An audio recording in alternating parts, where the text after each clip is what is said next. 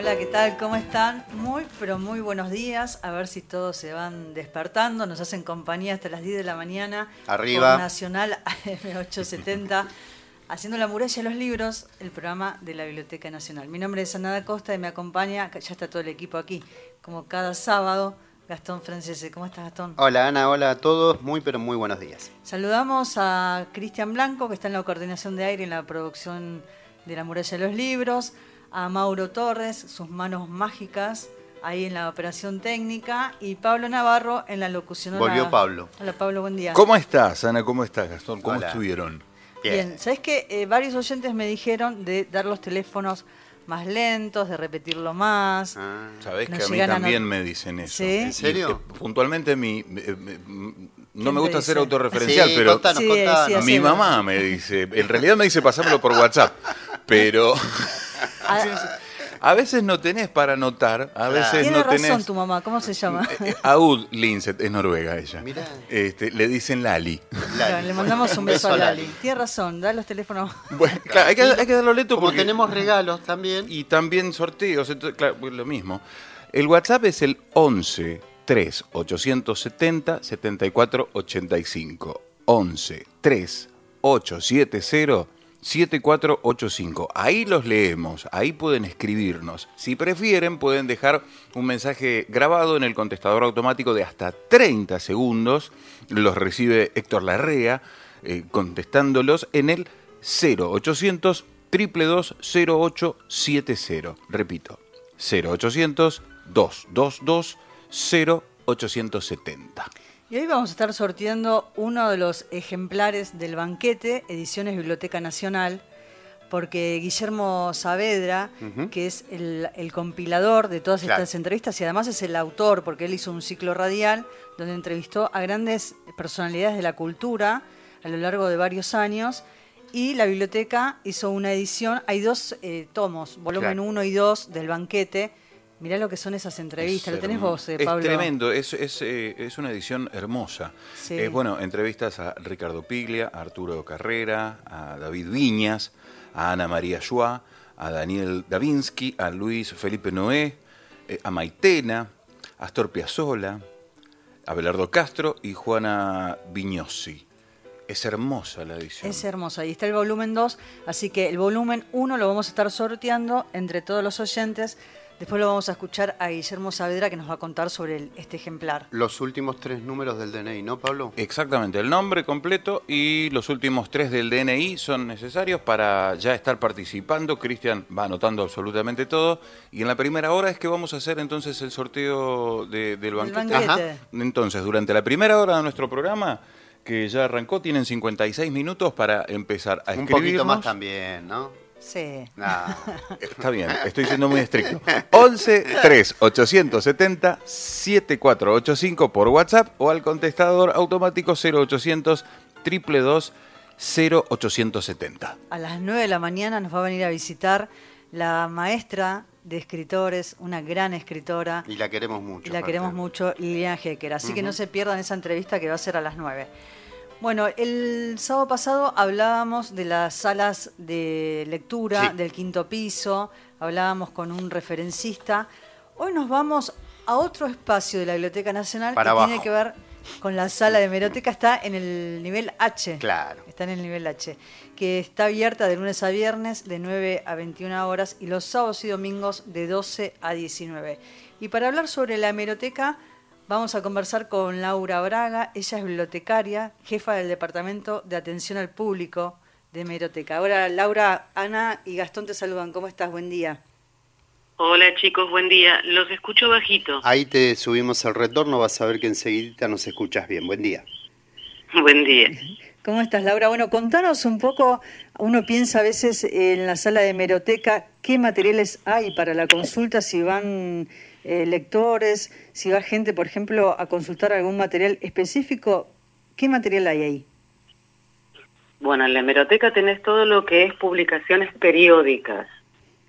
Lo que más abunda en la colección son diarios, periódicos y revistas, pero también tenés boletines, jurisprudencias, mm, anuarios, el boletín oficial, el nacional y de algunas provincias.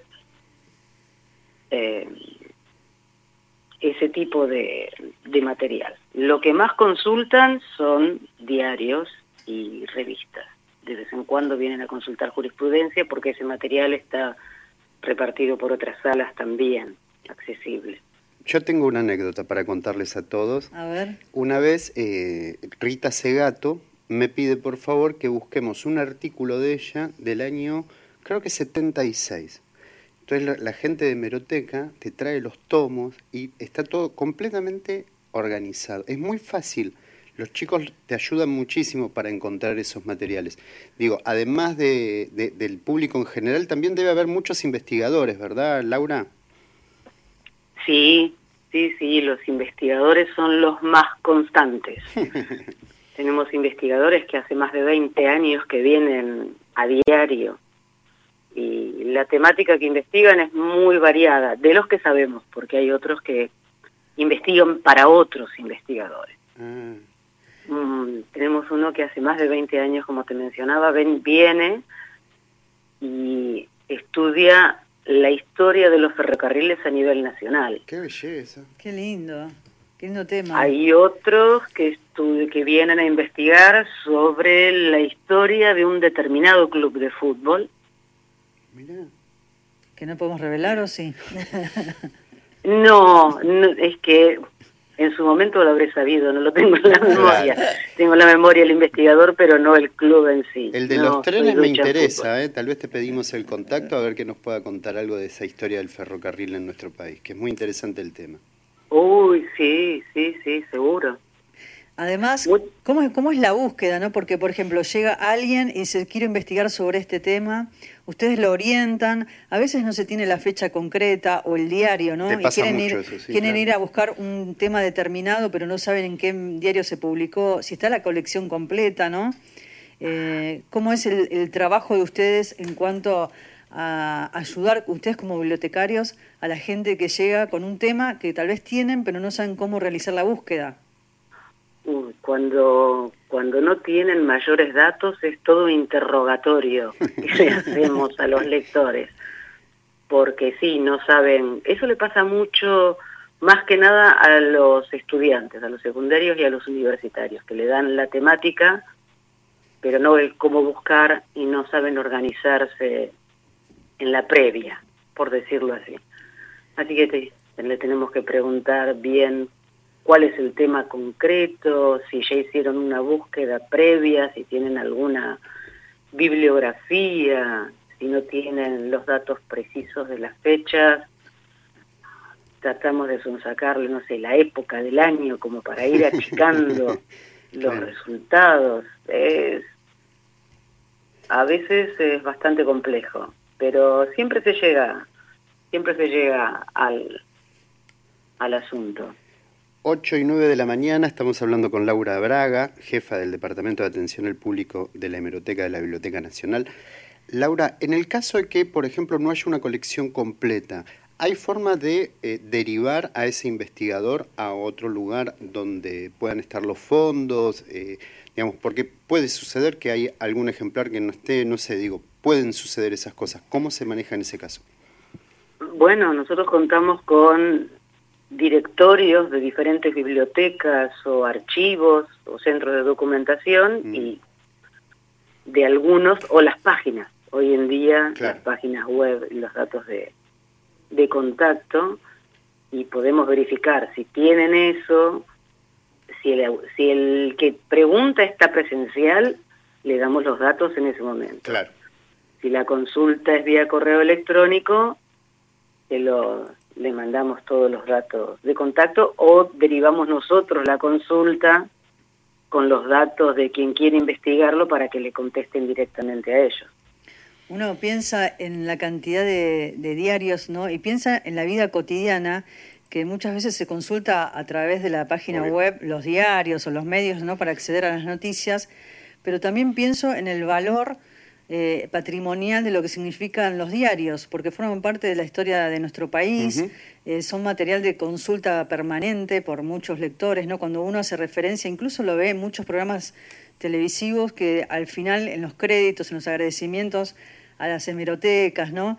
¿Por qué? Porque la búsqueda muchas veces temáticas se realizan ahí en las hemerotecas eh, justamente por esto que, que contabas al comienzo, ¿no? el, material de diarios y revistas que nos cuenta y nos habla de un país, porque ahí uno atraviesa, por ejemplo, noticias gráficas del año 51. es un material primario para una investigación. Exacto, que lo usamos el año pasado para hacer la, la serie Mordisquito, ¿no? para ilustrar, y entonces ahí te encontrás con las publicidades de época. Te habla de la idiosincrasia también de un país, ¿no? porque las noticias, cómo se contaban las noticias, eh, las publicidades, bueno, hay todo un contexto, ¿no? la moda, la sociedad que los diarios también nos cuentan sobre la Argentina. Sí, es, eh, es una joya de, de, historia porque es el día a día de diferentes siglos incluso, porque pensá que tenemos diarios desde mediados del 1800. Qué. ¿Y esos, esos diarios se, se pueden consultar?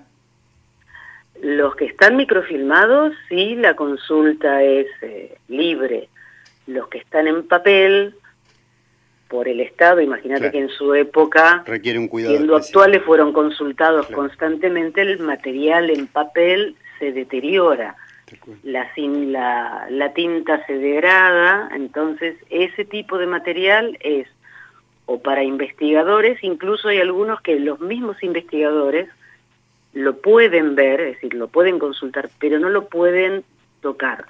La manipulación la hace personal de conservación con todos los cuidados, que es quien le da vuelta las hojas al investigador y el investigador con las manitos atrás puede leer, tomar fotos, pero no tocar el material. Laura Braga está hablando, es la jefa del Departamento de Atención Público de la Hemeroteca de la Biblioteca Nacional. Eh, Laura, y el investigador que quiere hacer una digitalización, una copia, eso sí también lo pueden ayudar, ¿verdad? Sí, se evalúa primero el estado del material junto con el personal de, del Departamento de Digitalización. Ellos deciden si el material está apto para que lo puedan manipular. Previa adecuación, intervienen el material los de conservación, lo preparan y lo digitalizan. Perdón. Y, y, recién hablabas de, mm, de microfilmación, eh, este material que se consulta a través, que son terminales distintas, ¿no? no es en papel, sino que uno lo puede ver a través de un visor, de una pantalla. Como en las películas. Como en las películas. las películas esas policiales, detectives. estamos buscando un asesino. sí, y, vas ahí a la búsqueda. Eh, me encanta la imagen que se ve, ¿no? A través de esas, de esas máquinas. Eh, se ven los diarios ahí, la pantalla iluminada. ¿Estás atrás de un tema vos? Ese material se puede llegar a imprimir, ¿no, Laura? ¿Qué es lo que contabas recién? Se puede imprimir o se puede digitalizar también. Se puede digitalizar la imagen seleccionada y se envía el enlace. ¿Por mail? Por correo. Ah, ok. Y, y te hago una última pregunta. ¿Cuáles son los temas o los materiales que más se consultan, los más pedidos en la sala? Los diarios, los más pedidos son, eh, en general, son los diarios. En particular hay algunos títulos en la sala general que se consultan más que otros. En publicaciones antiguas hay diarios más desconocidos al público en general que los que se consultan, sí. Bueno, y entonces se puede ir a la, a la sala a todos los investigadores que estén preparados para ir a la biblioteca. Que ahí va a estar Laura esperándolos, bibliotecaria, jefa del Departamento de Atención al Público. Laura, ¿te vas para la biblioteca hoy o no? No, no, no, fin de semana, fin de semana no. Pero de lunes a viernes de 9 a 21 está la sala abierta y los sábados y domingos de 12 a 19 la gente puede ir a consultar. Cuando gusten. Gracias Laura. un placer enorme. Un beso. un beso grande. Gracias chicos, un beso. Un beso, chau, chau. Pasó Laura Braga por la muralla de los libros contándonos un poco el día a día de la sala de hemeroteca, así que si quieren ir la pueden visitar la biblioteca Agüero 2502, la hemeroteca está en el nivel H. Eh, vamos con las vías de comunicación y la música. 11 3 870 7485 es el, es el WhatsApp y ya nos mandaron un mensaje eh, en referencia a esta nota. Ah, a ver. Buen día la muralla y los libros, a todos equipo y oyentes, quiero participar del sorteo.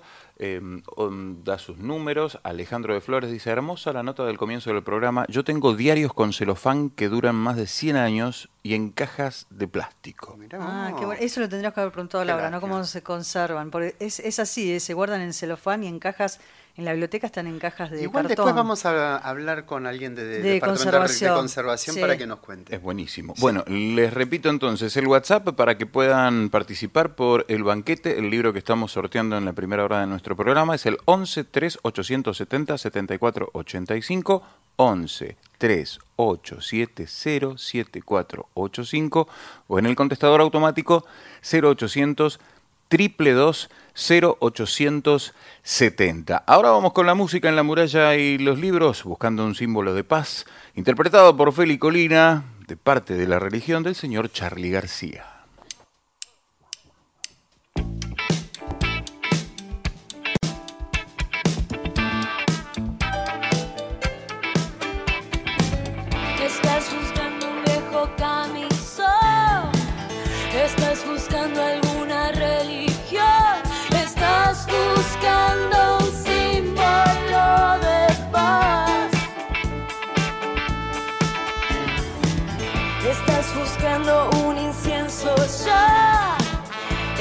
Buscando un sueño en el placar.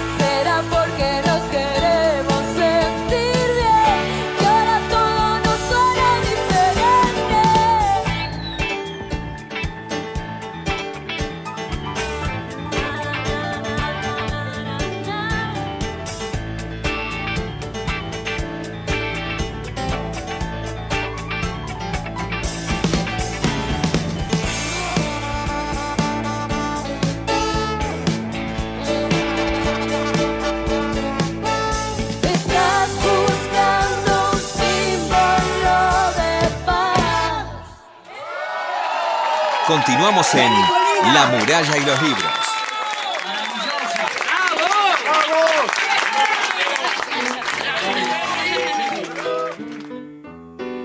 Y escuchábamos a Feli Colina con un tema del disco Parte de la Religión de Charlie García, buscando un símbolo de paz que tiene una particularidad. El disco Parte de la Religión fue editado en 1987 y en Sadaic este tema, buscando un símbolo de paz, está registrado por García Carlos Alberto recién en 1998. El 15 de diciembre de ese año, el propio Charlie García fue a registrarlo porque había que ir en forma personal. Y esto es una característica que me contaba Muya y, y los Carabajal, que cuando ellos, por ejemplo, bueno, no en esta época, ¿no? Porque era más rápido hacerlo, pues había más Claro. comunicación, pero en la década de 60, 70 ellos eh, componían, grababan, hacían giras y tal vez después de 5 o 10 años recién iban a Sadaic con las carpetas a registrar los temas. Una vez que tal vez ya había sido, eh, hecho furor y ya Sí. habían este, eh, recorrido todo el país con ese tema. Bueno, curiosidades. Mira, me voy a permitir una licencia, Sí, ¿me obvio. dejan? A ver. Porque Pablo hablaba de la madre, le mando un beso a mi madre que también Ah, no, yo también me Hace sumo. 23 años que me escucha. y entonces siempre me manda un mensaje que ya ¿Y hoy ¿viste? dijo? Y hoy no, no, hoy no apareció. Entonces Eh. le digo, ¿estás escuchando? Y me dice, estoy escuchando a Charlie García. Así que le mando un beso, un Beso, enorme que está ahí del otro lado. Eh, y le quiero mandar saludos a Alejandra y a Fernando de la librería Nuestro Arcón, de ahí de Armenia 1978. Estuve el domingo pasado. Ah, me contaste, dale, contá. Y ellos tienen. Es muy lindo. eh, de- están eh, con una librería de usados ahí en Armenia en 1900 y hacen una vez por mes, invitan, hacen el veredazo, ¿no? Están por fuera del circuito comercial de las librerías, venden libros usados y una vez por mes invitan a otros libreros amigos para estar en la vereda con sus mesas y también vender libros usados. ¿Por qué? Porque ellos hacen una invitación, porque dicen, yo no tengo todos los libros usados. Hacen una invitación a colegas, amigos, también para qué? Para fomentar la lectura y que la gente pueda acceder a libros, ¿no? Que a veces no están caros los libros. Eh, los vamos a invitar seguramente, ¿no, sí, Ana? los vamos a invitar. Y yo prometo que para ese día Sí. vamos a traer el audio de eh, Martín Coan cuando habla de los usados. Y dice Ah. algunas cosas tan lindas. Yo voy a cortar un fragmento, así que lo vamos a Sí, compartir que cuando estuvo, vengan. Estuvo en la Biblioteca Nacional hablando Sí, de los libros usados. exactamente. Bueno, cuando se hizo la FLU. Mm, exactamente. Y bueno, y ellos, eh, Alejandra y Fernando, con la librería Nuestro Halcón, forma parte de la FLU. Vamos a Así hablar del libro usado porque a mí también me parece que es algo que eh, forma parte de nuestra vida también. Bueno, y ahí hay, yo encontré un hallazgo el domingo y cuando venga Liliana Hecker se lo voy a comentar. Ah, dale, Lo- lo, dejo ahí de sorpresa para las nueve. Ahora nos vamos eh, a una historia tremenda. Vos contá que presentamos y yo te hago algún comentario. El Centro de Estudios sobre Pueblos Originarios de la Biblioteca Nacional, que está dirigido por Karina Carriqueo y Diego Antico, comenzaron a hacer una serie de entrevistas, un ciclo que se llama Letras Originarias. Y en este caso es Carlos Gamerro quien va a hablar de su novela La jaula de los zonas. La jaula de los zonas tiene que ver con eh, una, historia muy fuerte. Es eh, un indígena Selkman, Ona, secuestrado junto con su familia y exhibido en la Exposición Universal de París en 1889. Esa es la novela y ellos lo entrevistan por esa novela.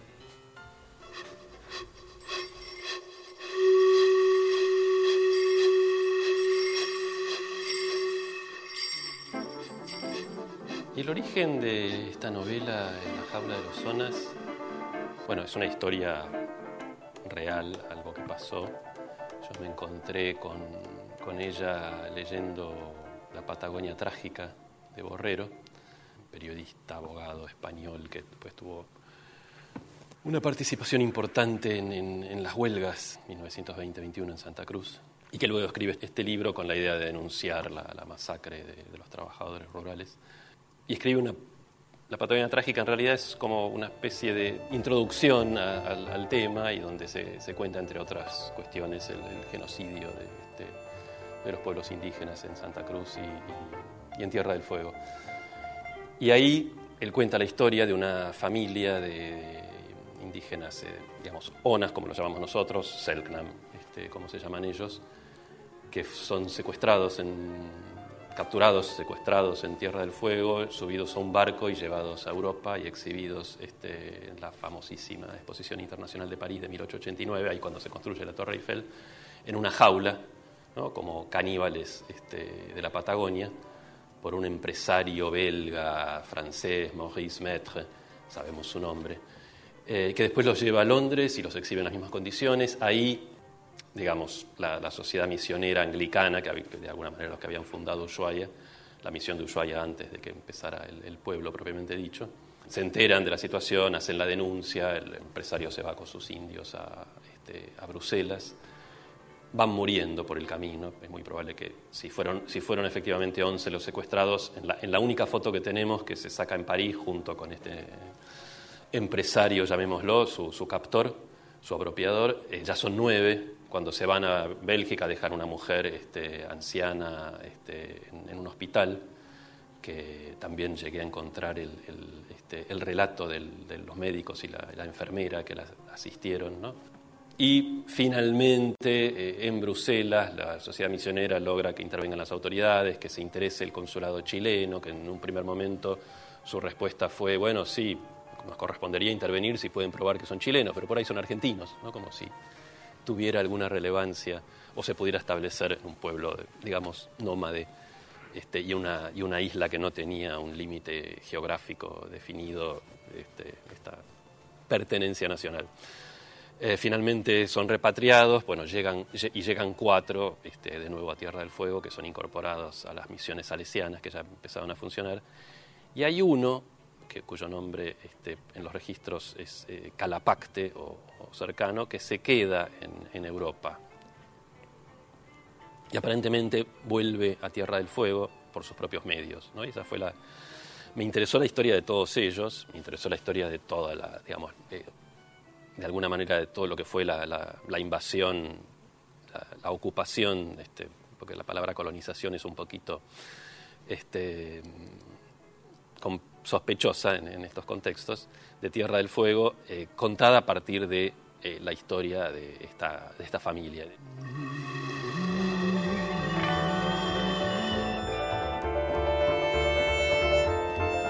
Era Carlos Gamerro. Pueden eh, ver toda la entrevista en www.bn.gov.ar. En el canal de YouTube de la biblioteca. Exactamente. Si ahí entran la por la página web, arriba van a ver el icono de YouTube y si no, directamente entran al canal de YouTube y ahí está la entrevista. Y en relación a la nota anterior que tenía que ver con la hemeroteca, es la investigación que va haciendo Carlos Gamerro a partir de un libro y después toda la ficcionalización, por supuesto, ¿no? Y también de alguna manera esta idea de civilización y barbarie y esa reescritura que hace Carlos Gamerro. Pero digo, en vínculo con esto que hablábamos de la hemeroteca, cómo esos diarios también nos permiten reconstruir. Y vamos a los mensajes, la música, en la muralla de los libros. Buenos días, normalmente los escucho cuando me despierto. Muy buenos programas. Miriam de Berizo y deja sus últimos tres del DNI. Les recuerdo los teléfonos para poder escribirnos a través del WhatsApp, que es lo que estamos leyendo en este momento. Es el 11 3 870 74 85. Buen día, querido equipo. Gracias por, por darnos cultura. Soy Lucía. Claudia Regina Méndez deja sus últimos tres del DNI y se anota para el sorteo del banquete, entrevistas de Guillermo Saavedra, que fue un programa radial, hay que decirlo también, que se emitió por FM La Isla. Ediciones desde- Biblioteca Nacional. Exactamente, desde mayo de Sí. 1997 hasta mayo del año 2005. Más mensajes. Sí. Ana María de Luján Aloisio deja sus últimos tres números. No dice más nada, pero que también nos, está que nos digan también de dónde nos escriben. Del interior, che, que vamos, dale. fotos. Vamos, de todo el país ¿Qué están queremos. haciendo? ¿Se están ¿Qué despertando o no? Vamos arriba. Están almorzando, están cenando, hay pizza fría, hay, ¿qué hay ahí? Bueno, eh, más mensajes que llegan. Hola, buenos días. Julio de Unquillo, de las Sierras Chicas de Córdoba. Ahí va. Qué bueno tener nuevamente los sábados a la mañana la muralla y los libros. Gracias, Julio. Y ahora con dos horas de programas, me anoto al sorteo. Julio, y deja el DNI. Yo tengo una hemeroteca propia de unos 600 ejemplares en casa. Qué bueno. Los diarios en caja eh, y bien guardados. Me quedé con ganas de preguntarle a la responsable de la hemeroteca respecto a cuáles son los ejemplares más raros que conservan Qué buena y pregunta. que están disponibles para consulta. Bueno. La vamos a, mira, la vamos a transmitir los más la semana que viene. No, capaz que le damos podemos la- preguntar. Ah, le Ahora- Cristian le pregunta, los Dale. más raros. Dale, está buenísimo. Sí, a ver si logramos tener la info y se la damos a Ahí el programa. Servicio esto, ¿no? Bueno, Oriana de Río Tercero también les comparto la gran obra de Hermes Quintana. Nos manda un video eh, a través de... Ahora lo miramos cuando Exacto. pasamos la canción. Y después, si quieren hacer entrevistas, nos pasa también el número del productor. Así Muy que bien. todos Sí. los oyentes que son completísimos. Yo quiero saber en esa hemeroteca eh, de qué, 600 ejemplares. qué- ¿Qué, hay? ¿Qué hay? Claro. ¿Qué hay en esa hemeroteca? que nos cuente. ¿Qué tenemos para consultar? Claro, Sí. bueno, acá hay otro que sube la apuesta. Es ver. Ana, A ver. eh, ah, no, Ana y Gastón, hermosa la nota A con nosotros Laura. nos hablaba Pablo. Claro, claro, claro. Este, los oyentes también eh, hacen un feedback. Bueno, les cuento que debo tener más de 50.000 diarios. ¡Guau! Muy guardados y cuidados. Eh, en una época, aquí en Córdoba, compraba La Voz del Interior, los domingos compraba El Clarín, La Nación. Hoy estoy suscrito y eh, en Córdoba, em, a la edición de el Hoy, hace más de 20 años. Libros diarios alimentan la vida, gracias porque nos brindan, por todo lo que nos brindan eh, todos los sábados. Quisiera participar por el sorteo. Gregorio nos escribe esto que tiene sus 50.000 ejemplares. Qué bueno. ¿Sabes que Yo cuando estudiaba periodismo, no sé si te pasó a vos, Gastón. A ver. Tenía montañas de diarios ¿Sí? en mi habitación. montañas. Pobre y mi, Cris. Y mi abuelo, mi abuelo Francisco, me enseñó a leer con el diario La Capital de Mar de Plata. porque Ay, yo pasé claro, mi infancia en Mar de claro, Plata y aprendí a leer eh, con el diario. Mi abuelo me leía el diario. Y además él tenía recortes Claro. en su casa. De, de- me acuerdo del Forte, de los autos, Mirá que tenía lindo. como una pequeña colección de. Pero lo recortaba. recorta, claro, sí, el recorte sí es el diario, ahí relacionado con el Yo diario. tenía una caja también cuando estudiaba periodismo que voló un día porque Ah, viste, Pablo la es de los la- míos. y porque es mugre. Es un montón. Bueno, y ayer En una también, casa, digo, ¿no? en otro contexto, Sí. este, mi compañera me dice, ¿vas a guardar estos días? No los quiero ni mirar, tíralos. Porque si no, Porque no... si no, no tiras nada. No. tal Me cual. pasa lo mismo. A mí me pasaba con los apuntes de la facultad, que era... eh, Si, te los, em- si los ves, Si los ves, no, no los querés- tirar. No los puedes tirar. Con lo que estudiaste, con todo lo que hiciste, sí, en totalmente. algún momento hay que...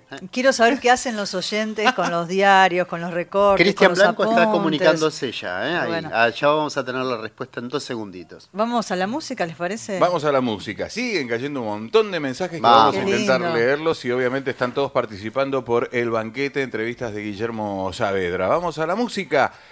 Eh, Canta Planta, estamos eh, con la interpretación de Paloma del Cerro, La Charo, Sofía Viola, en La Muralla y los Libros.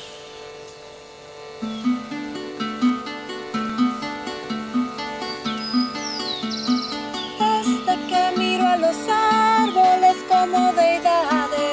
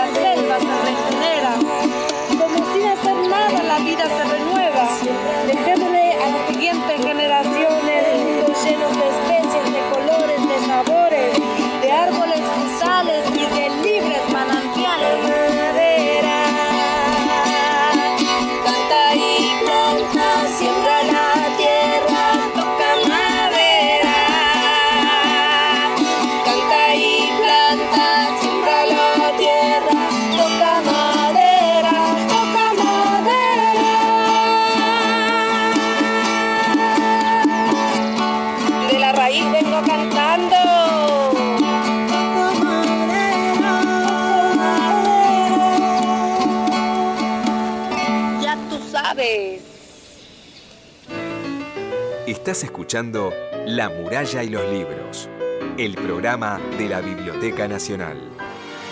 En toda la Argentina, Radio Nacional. En verano, En verano, Te acompaña donde estés. 8 de la mañana, 39 minutos. Aire en movimiento. La radio pública. la radio pública. Radio Nacional.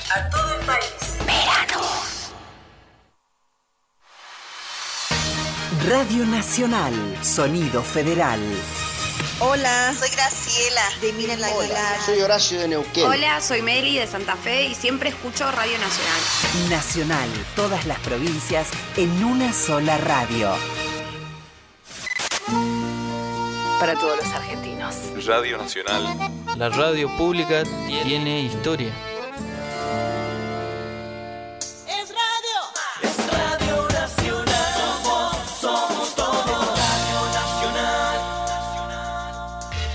Febrero, mes 2.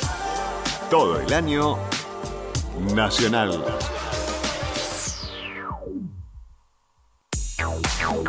Continuamos en La muralla y los libros.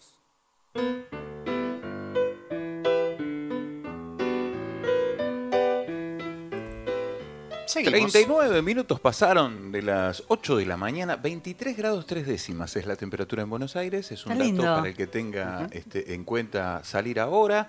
El cielo está mayormente nublado y la humedad es del 75%. Los oyentes pueden Sí. comunicarse a través del WhatsApp al 11 3 870 74 85 o dejarnos un mensaje en el contestador automático al 0800 222 0870. A ver quién va a llamar por teléfono. Yo quiero que se anime algún oyente a llamarnos.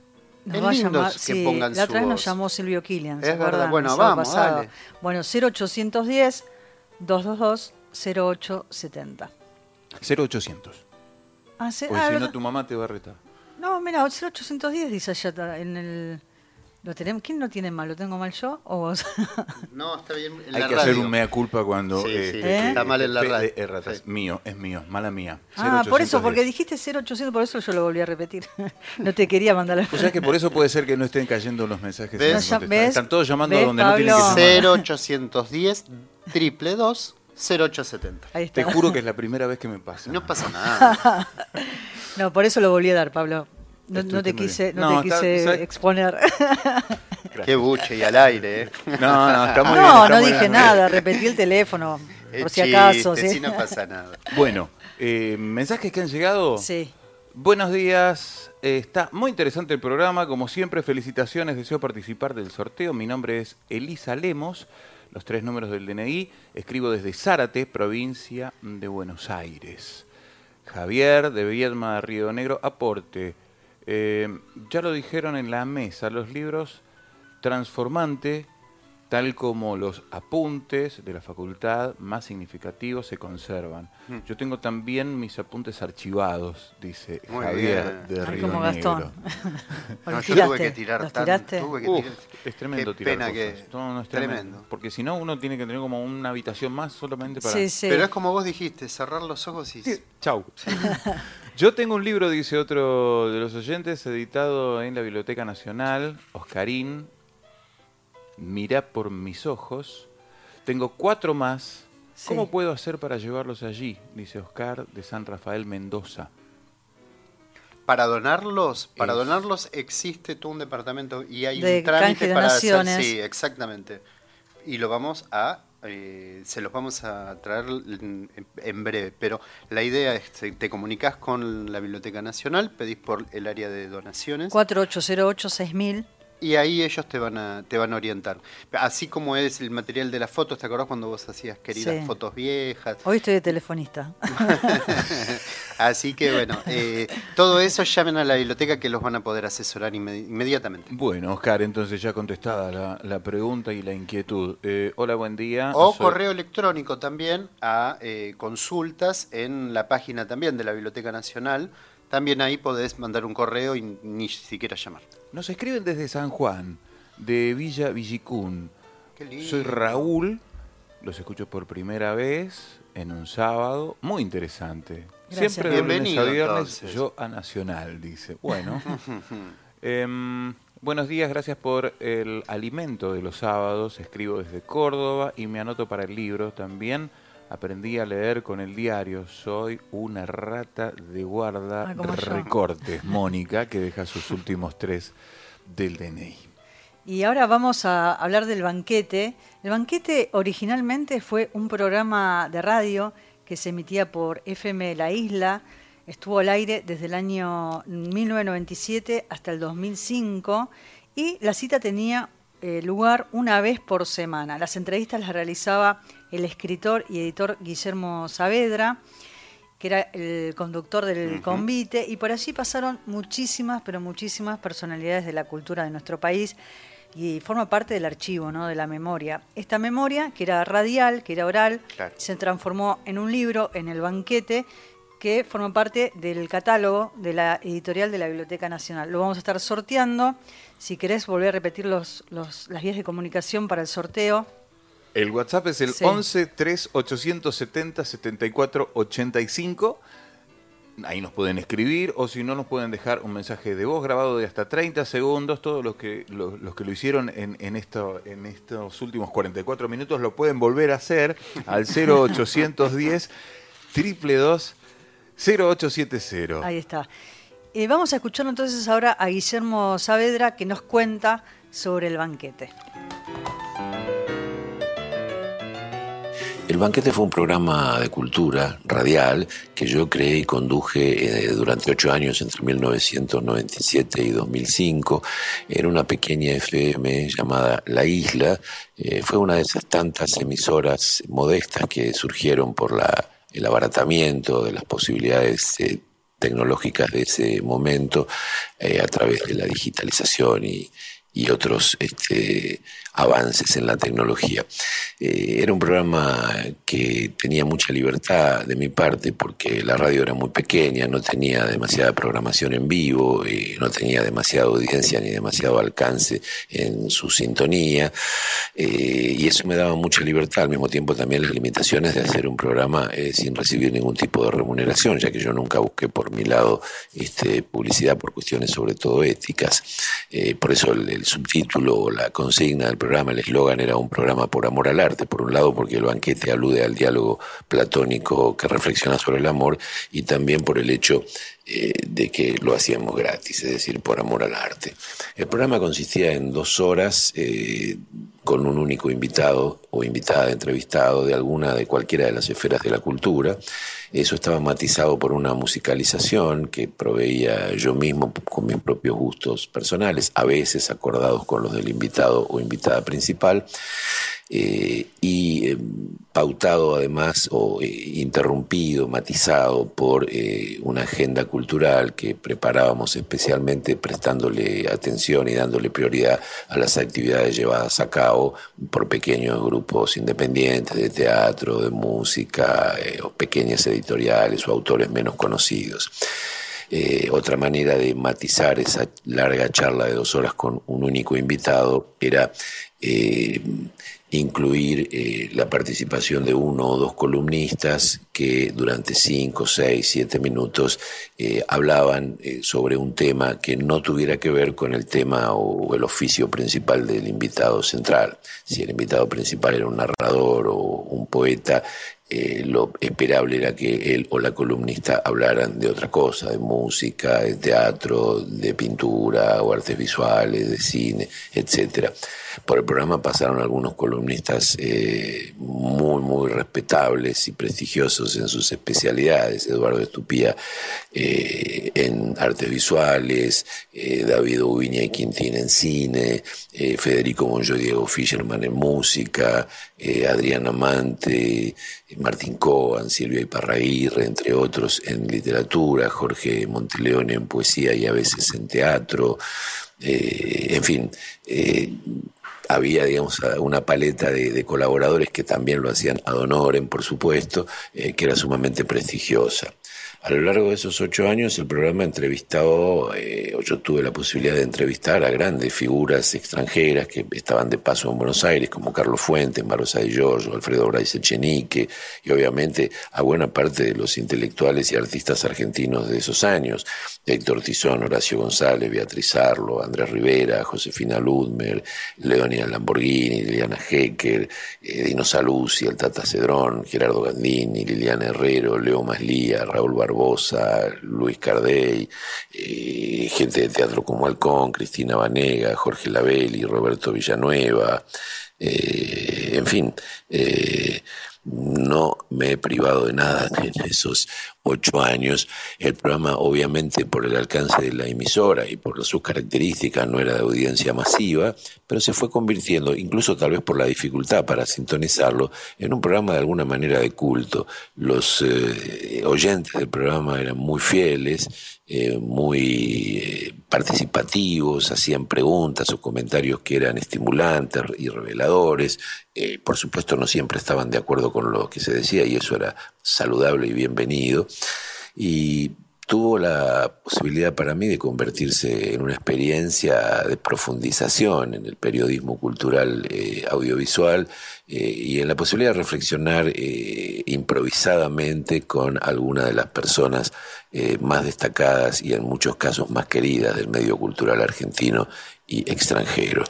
Eh, el programa está siendo ahora digitalizado por mí, porque las grabaciones estaban hechas en cassettes, eh, para que ese, todo ese material, esas casi 400 emisiones con todos estos eh, intelectuales y artistas entrevistados con su propia voz, estén a disposición del público en la audioteca de la biblioteca. Y a su vez, 50 de esas casi 400 entrevistas estamos editándolas en forma de libro, van a ser cinco volúmenes de 10 entrevistas cada uno ya han salido y están a la venta en la librería de la biblioteca sobre la Avenida de las Heras, calle esquina Agüero, y en algunas de las otras librerías de Buenos Aires. Eh, los dos primeros volúmenes que incluyen entrevistas a Juan José Saer, Gerardo Gandini, eh, Tamara Kamensain, eh, Juana Vignosi, Maitena Burundarena, Roberto Fontana Rosa, Daniel Divinsky y demás ha sido y es un placer enorme y un honor recuperar todo ese material para el acervo de la Biblioteca Nacional y ponerlo al servicio de todos los oyentes y lectores y lectoras de este país. Ahí estaba Saavedra hablándonos del banquete. Del banquete, el libro que estamos sorteando hoy. Nos vamos a la guía de lecturas, son los autores que nos ayudan y nos recomiendan algún libro. En este caso, Horacio Convertini. Una autora. Un autor. Un libro. Los escritores nos arman una guía de lecturas en la muralla y los libros.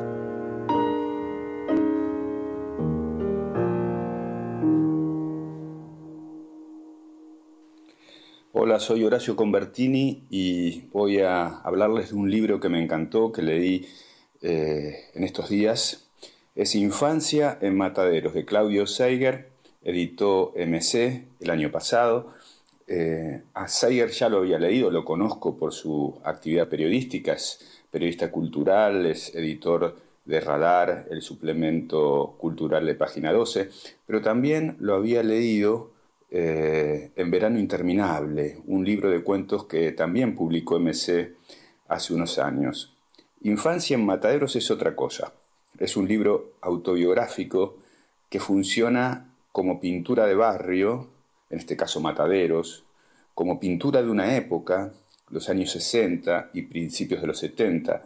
Hay que recordar que el autor es de 1961, eh, por lo cual su infancia transcurre eh, a lo largo de todos los años 60 y un poquitito de los 70, y es una pintura también de una clase social, la clase media-baja de los arrabales porteños. No puedo dejar de identificarme por varias razones. Claudio nació el mismo año que yo, él es de Matadero, yo soy de Pompeya y esos arrabales tienen una mística especial. También, también, Infancia en Mataderos habla de una etapa de la educación pública argentina cuando todavía era una especie de caldero multiclasista que concentraba eh, las esperanzas de, un mundo mejor. A ver, Mataderos, en la pluma de Seiger, eh, se vuelve un territorio de leyenda. Eh, por su historia, por su posición casi de extramuros en la capital federal. Claudio cuenta la historia del barrio asociada con el mercado de Hacienda de Liniers. Dice, por ejemplo, en una frase fantástica, las cuchilladas empezaron a ser más frecuentes entre los hombres que contra las bestias. Proliferaron los frigoríficos. El hielo fue congelando la sangre, aunque nunca dejaría de correr. Fantástico. Bueno, la infancia es narrada como un viaje fascinante, que puede ser por un lado, una travesía literal, en el caso de, de Sayer, por ejemplo, animarse a atravesar la General Paz e ir de, su zona a otra zona más alejada del barrio, la General Paz como algo abierto al universo, dice Saiger, o también un viaje vinculado al autoconocimiento, que surge en el caso del autor en el momento en que eh, su hermana con la que compartía cuarto ya es adolescente y los padres le dicen, bueno, mira, no es hora, no es momento de compartir cuarto con tu hermana, lo mandan entonces al cuarto del abuelo y ahí surge ¿no? Eh, el autoconocimiento que viene de la soledad y de las aventuras de la noche, como dice poéticamente Seiger. Aparecen los vecinos gritones, el comisario Pirker, el comisario de la Policía Federal de Alfonsín de los años 80, que era, no lo sabía, vecino de Mataderos. La literatura asoma muchas veces en el texto de Claudio, este texto autobiográfico, Infancia en Mataderos, pero también en su propia literatura, cómo eh, influyen los diálogos telefónicos de su madre, en donde el niño capta que hay algo distinto en el ritmo, en la forma, de, hablar por teléfono, eh, de relatar historias. También aparece la camaradería escolar, la violencia infantil, eh, todo fluye en el relato de Sayer. Hay una frase al final que es extraordinaria y, se, las, se las leo. La infancia es tan autosuficiente, tan irreal, tan capturada está en las redes de lo imaginario, que solo sirve para que más adelante la destruyamos con encarnizado fervor, con furia palpitante y salvaje, sin miramientos, en nombre de lo real. Infancia en Mataderos de Claudio Seiger, editó MC, no es una simple colección de anécdotas más o menos divertidas o interesantes, es una indagación profunda y bellamente escrita sobre un tiempo, sobre un lugar y sobre un país. Infancia Mataderos de Claudio Seijer.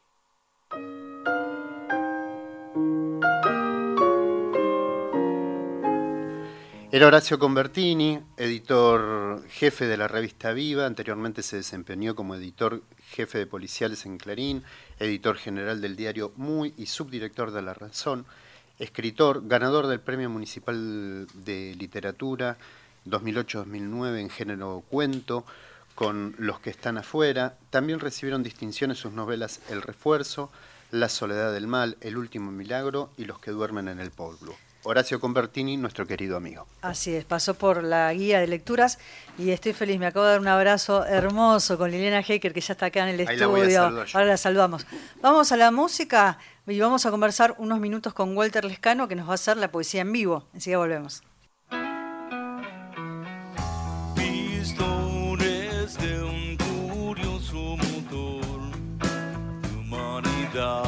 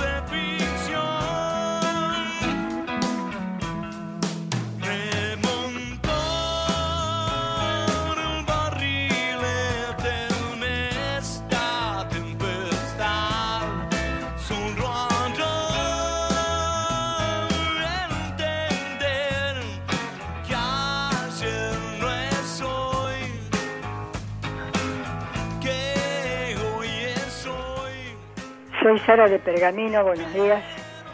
Mi querida Radio Nacional. La amo, siempre escucho Radio Nacional. Este programa es muy bueno. Gracias por hacernos enterar de tantas cosas lindas a las que no hemos podido acceder nosotros. Bueno, sigan así. Mi querida Radio Nacional, no cambies nunca. Bueno. Hola, buen día. Habla Rubén de Chipoleti, Río Negro. Los escucho siempre la alegría de que estén dos horas a partir de que me enteré de casualidad esta semana por aquí, por la zona de Chipoleti. He estado en Córdoba en las últimas semanas, he andado por, por el encuentro de poetas en, en Cosquín, que todo el mundo Cosquín estuvo muy, muy fabuloso, hubo mucha cosa, mucho de decir lo que está pasando con...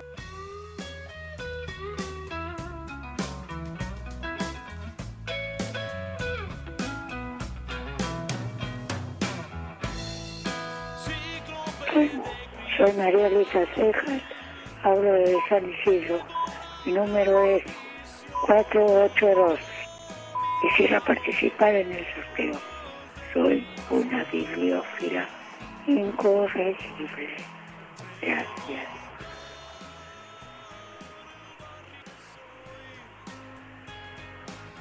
que hoy es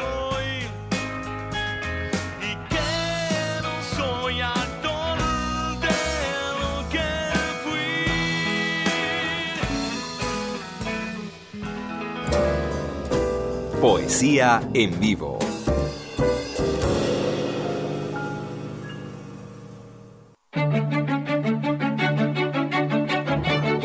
Alfonsina Storni. Siempre estás como ausente de la tarde. Raúl González Tuñón. Llora, llora, Brutaú. Enrique Banks. Alejandra Pizarro. No sé. Hilario Cazude.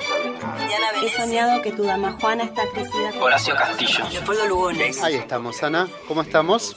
Manuel Castillo. Muy felices, muy felices con La Liliana tenemos acá. a Liliana sí. acá, estamos contentos. sí. Ahora vamos a hablar con ella.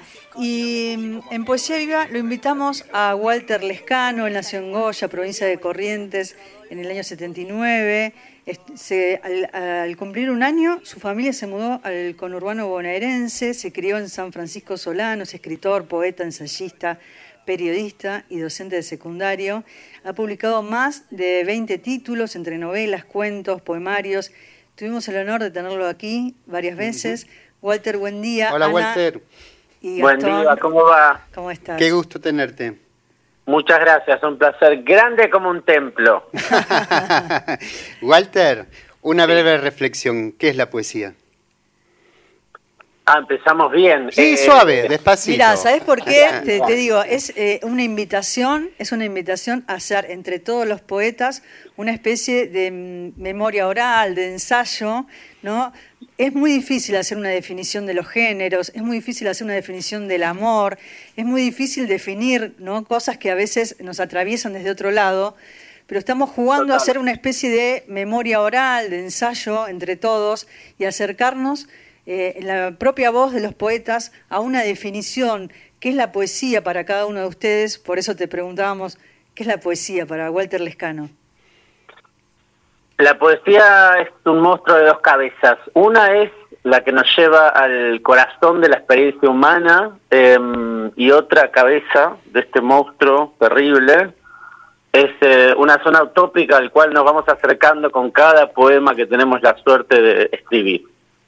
Es muy lindo, es muy lindo. Qué lindo lo que la, la- la definición que nos das, Walter. Y hoy seleccionaste algunos poemas de tu obra para compartir con los oyentes. Contanos cuáles y, y si querés empezar a leerlos. Dale. em, tengo acá algunos eh, textos que fueron saliendo este último tiempo y vamos a ir eh, eligiendo algunos. Si te parece, empiezo con uno del libro Combate de los Pozos, que salió por la editorial Espulpa Ediciones de Mar del Plata. Fíjate que me parece que estás muy cerca del teléfono que se escucha como que retumba. Alejarte un, min- un segundito ahí. A ver, ahí me escuchan bien. Perfecto, Sí, ahora sí. Dale, buenísimo. Dice, em, a veces lo escucho, es el llamado de la violencia que tiene muchas formas y está por todos lados. Es un sonido espectral, me estalla en la cabeza, me rebotan los huesos, me pone en marcha. ¿No es acaso el llamado de la especie? ¿No es acaso una forma de diálogo? ¿No es acaso una estampida necesaria?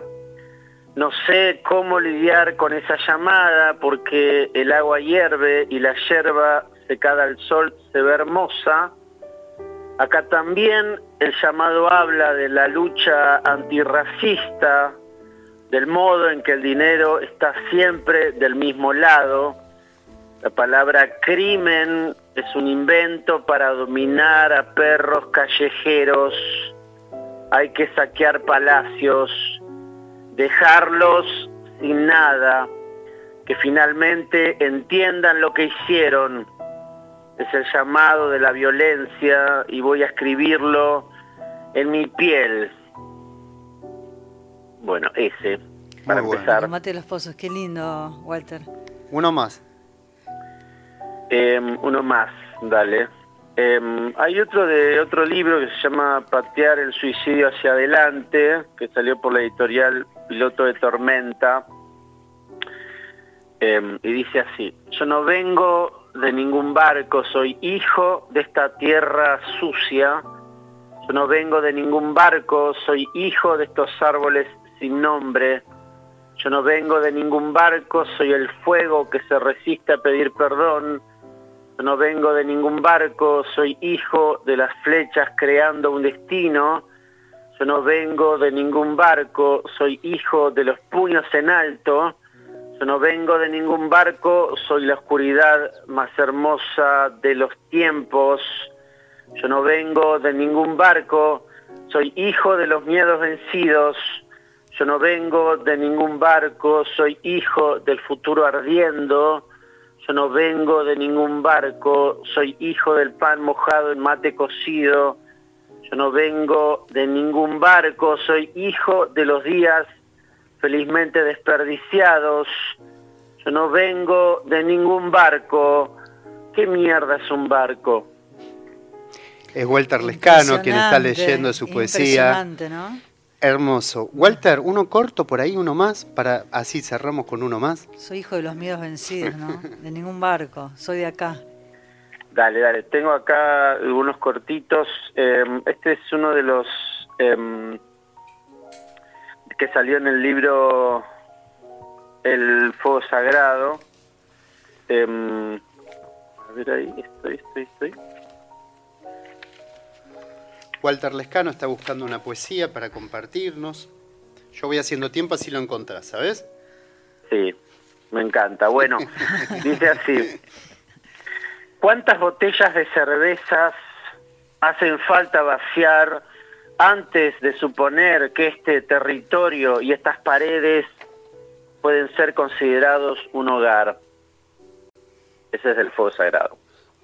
Qué lindo. Walter, un placer enorme. Gracias por compartir tus poemas aquí en La Muralla de los Libros y a acercarnos un ensayo de lo que es la poesía para vos. Un placer enorme.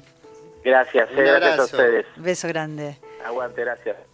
Aguante la radio pública. Vamos a la música y enseguida vamos a conversar con, Liliana con la gran Hecker. Liliana G, lindo Sí, tenerte acá. maestra de Liliana. maestros. Sempre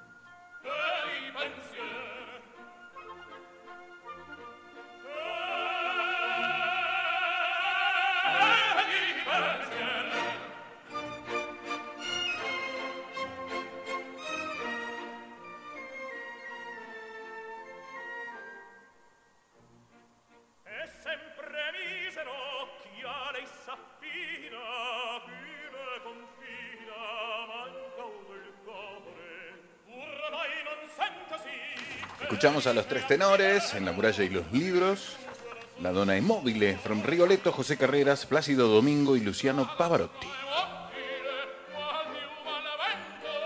¿Qué es poesía? Dices mientras clavas en mi pupila tu pupila azul. ¿Qué es poesía? Y tú me lo preguntas. Poesía eres tú. Si no me reconocen, soy lo que queda de Silvio.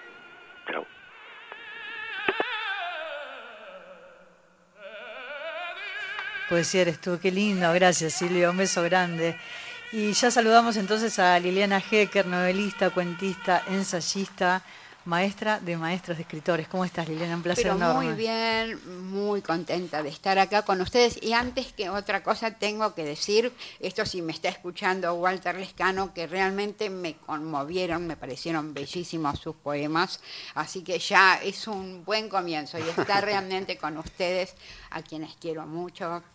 Ana, Gastón, Pablo. eh, Gracias, ya es- Liliana, es gracias. una alegría. Y, y es muy lindo, es muy lindo darse un espacio para la poesía, para la literatura, en un horario central, algo muy raro que sucede a Para veces. conversar. Ay, sí, vale madrugón, de verdad. ¿Cómo no? Y yo le contaba, mientras escuchábamos la música a Liliana, que hace unos años cuando la gente empezaba a salir de sus casas, ¿no? que estaba, estábamos tratando de atravesar la pandemia, fui a una librería que está acá cerca de Corrientes, una librería de usados, de viejo, y me encontré con la primera edición de los que vieron la zarza, la colección del querido Jorge Álvarez, donde muchos escritores publicaron su primera novela o libro. ¿no? Es decir, le debemos a Jorge Álvarez, muchos de los escritores que después fuimos más conocidos, le debemos este ese hermoso empujón, porque de verdad que trató a nuestros libros como si ya fuéramos consagrados. Entonces, realmente tuvieron, además era una época, eran los 60, ¿no? La literatura argentina aún de los jóvenes tenía mucho peso y nuestros libros eh, realmente existían para los lectores. Sí, pongo en valor la- el ojo ¿no? de Jorge Álvarez, porque tenía su editorial y también eh, tenía esa, esa percepción, esa intuición sobre la escritura, sobre la literatura y sobre los escritores y los músicos también, ¿no? Porque Claro, después, después realmente también, es decir, le deben grupos como Manal, Almendra, re- le deben generis, también sí. la consagración. Jorge Álvarez, que en la literatura no estuvo mucho tiempo, es decir, es toda una historia la de Jorge Álvarez, porque él era librero, creo que incluso era empleado de una librería. Sí, sí, sí, tal ¿no? cual. Y de pronto puso esa editorial con tanta visión eh, que realmente, es decir, los no solo los escritores jóvenes, David Viñas publicó su Piglia, historia de la literatura. Bueno, éramos jóvenes. No, no, no, Vos hablás de Piglia como un consagrado, pero todos éramos Sí. muy chicos. Eran sus primeros libros. Eran nuestros primeros libros, exactamente. Y yo lo, lo traje el libro porque lo compré en esa librería de usados y me impresionó mucho. Es, la- es una primera edición, lo compré con mucho cariño justamente por eso, para conservarlo, porque es eh, el primer libro de, de Liliana. Y me impresiona porque eh, tiene un sello. Y el sello es de Jorge Patricio Dillon, ¿no? que fue un detenido desaparecido. En el 77 lo secuestraron, a los 23 años. Es decir, que él, que era un joven estudiante de letras, había comprado tu, tu libro de cuentos, ¿no? Y dejó esa marca. Eso es muy impresionante, es decir, por un lado, ese, ese, conmovedor, ese sí. lector, ¿no? Que, que me vengo a encontrar a la distancia, pero además uno sabe muy bien, puede armar toda la historia de ese libro. Evidentemente los secuestraron, se llevaron sus libros y andás a ver dónde los tiraron para que felizmente algún día apareciera en una librería y vos, Ana, lo pudieras comprar, pero esa historia está clavada en, ese sello que vos encontraste en las páginas de, esa primera edición de, mi libro. Realmente me, conmovió profundamente. eh, pensar en ese muchacho que en algún momento me leyó y nos leyó y seguramente leyó la revista y nos leyó a los escritores jóvenes de esa época y este y fue un desaparecido. Sí, estudiante de letras. Mira, estaba pensando, ¿no? Ahora, y, y lo pienso con ustedes y me ayudan a reflexionar. Lo misterioso que es, vos hablas del proceso creador en la trastienda de la escritura, y también lo mágico y misterioso que es el avatar que tiene el texto y los lectores. Eso es realmente es- encontrarse con un lector, con una lectora, siempre es algo maravilloso, es decir, para un escritor. Creo que es lo más deseable. Es decir, yo sostengo que la literatura es un modo de la comunicación, un modo de la comunicación sin duda complejo, no directo, pero comunicación al fin. De modo que escribir un libro, trabajarlo, buscar intensamente lo que una quiere decir, implica al lector. Eh, entonces, cuando te encontrás con ese lector, cuando tiene una opinión que señala cosas que a lo mejor para vos no eran lo esencial, es decir, cada lector lee su libro y no es exactamente el libro que el escritor, la escritora escribió. Y eso es lo maravilloso de la literatura, ¿no? Las distintas capas de significación que, que tiene un libro y ese grado de libertad, y eso es libertad, ¿no? El- es- ese encuentro entre un lector y un libro en que lo interpreta como le parece, lo lee como le parece, subraya, saltea. Bueno, ¿cómo, cómo leemos un libro? Y lo leemos este, buscando algo intenso, a veces lo encontramos. Entonces, bueno, para, para alguien que escribe, encontrarse con alguien que te leyó es tal vez el, el premio eh, que una más desea. Y además los tiempos de lectura, ¿no? No es lo mismo, a veces leemos un libro a los 20 años y nos reencontramos con esa lectura mucho tiempo después y nos encontramos con un nuevo libro. Bueno, exactamente. Vos sabés que a mí me pasa, sobre todo me pasa en ciertas épocas de crisis, me pasó mucho en el 2001, ¿no? en la crisis del 2001, en que realmente no sabíamos a qué aferrarnos. Yo re- leí ahí, me volví a encontrar con la literatura francesa del siglo XIX, volví a leer Madame Bovary, volví Ah, a mirá. leer Rojo y Negro, me sostuvo eso. Y ahí de pronto me di cuenta que releer es releerse. Una lee otro libro, repara, incluso los subrayados son llamativos. Eh, por ejemplo, yo, eh, a mí me marcó, y siempre lo digo, eh, cuando tenía 14 años, me marcó Juan Cristóbal de Romén Roland. Creo que le debo ese primero decir, ah, no, lo, más, lo único que tiene sentido para mí, el único trabajo que tiene sentido es la creación. Eso lo descubrí con Romén Roland lo subrayé todo con rojo, con verde. Me marcó. Y hace pocos años decidí volver y digo, "Ay, pero ¿por qué habré marcado eso? Yo- lo que a mí me impactó a los 14 años y me marcó, ya no me marcaba. Pero sí, cuando volví a leer, ya les digo, a la literatura francesa del siglo XIX, me di cuenta que la leía de otra manera. Otro libro que para eh, leí mucho, también releí mucho durante la pandemia, volví a, a leer a los rusos, eh, a Dostoyevsky, a todos los, es maravilloso. Y un libro que fue es decir, muy fuerte para mí eh, su relectura. Ahora pongo una cápite en, en, ahora en mi nueva novela, eh, es Joyce Carey. Eh, porque cuando yo, el, personaje es, eh, es un, un hombre de 60, un creador, un pintor extraordinario de 68 años. Claro, cuando yo lo leí era muy joven, me deslumbró la novela y al mismo tiempo pensé, "Mm, qué raro, a los 68 años un creador me pareció demasiado ficcional, deslumbrante pero ficcional. Cuando volví a leerlo digo, lo entendí de otra manera. Lo entendí, pero mm, de una manera realmente deslumbrante eh, y, y me marcó y me sigue marcando, tal es así como les decía recién, que en la novela que va nueva mía, que va a los Es una- es 80. una que los vas a tener que presentar acá también. Bueno, Es una, es una novedad lo que nos estás contando, ¿no? Porque Ah, siempre es es, incómoda preguntarle a un escritor qué estás escribiendo, ¿no?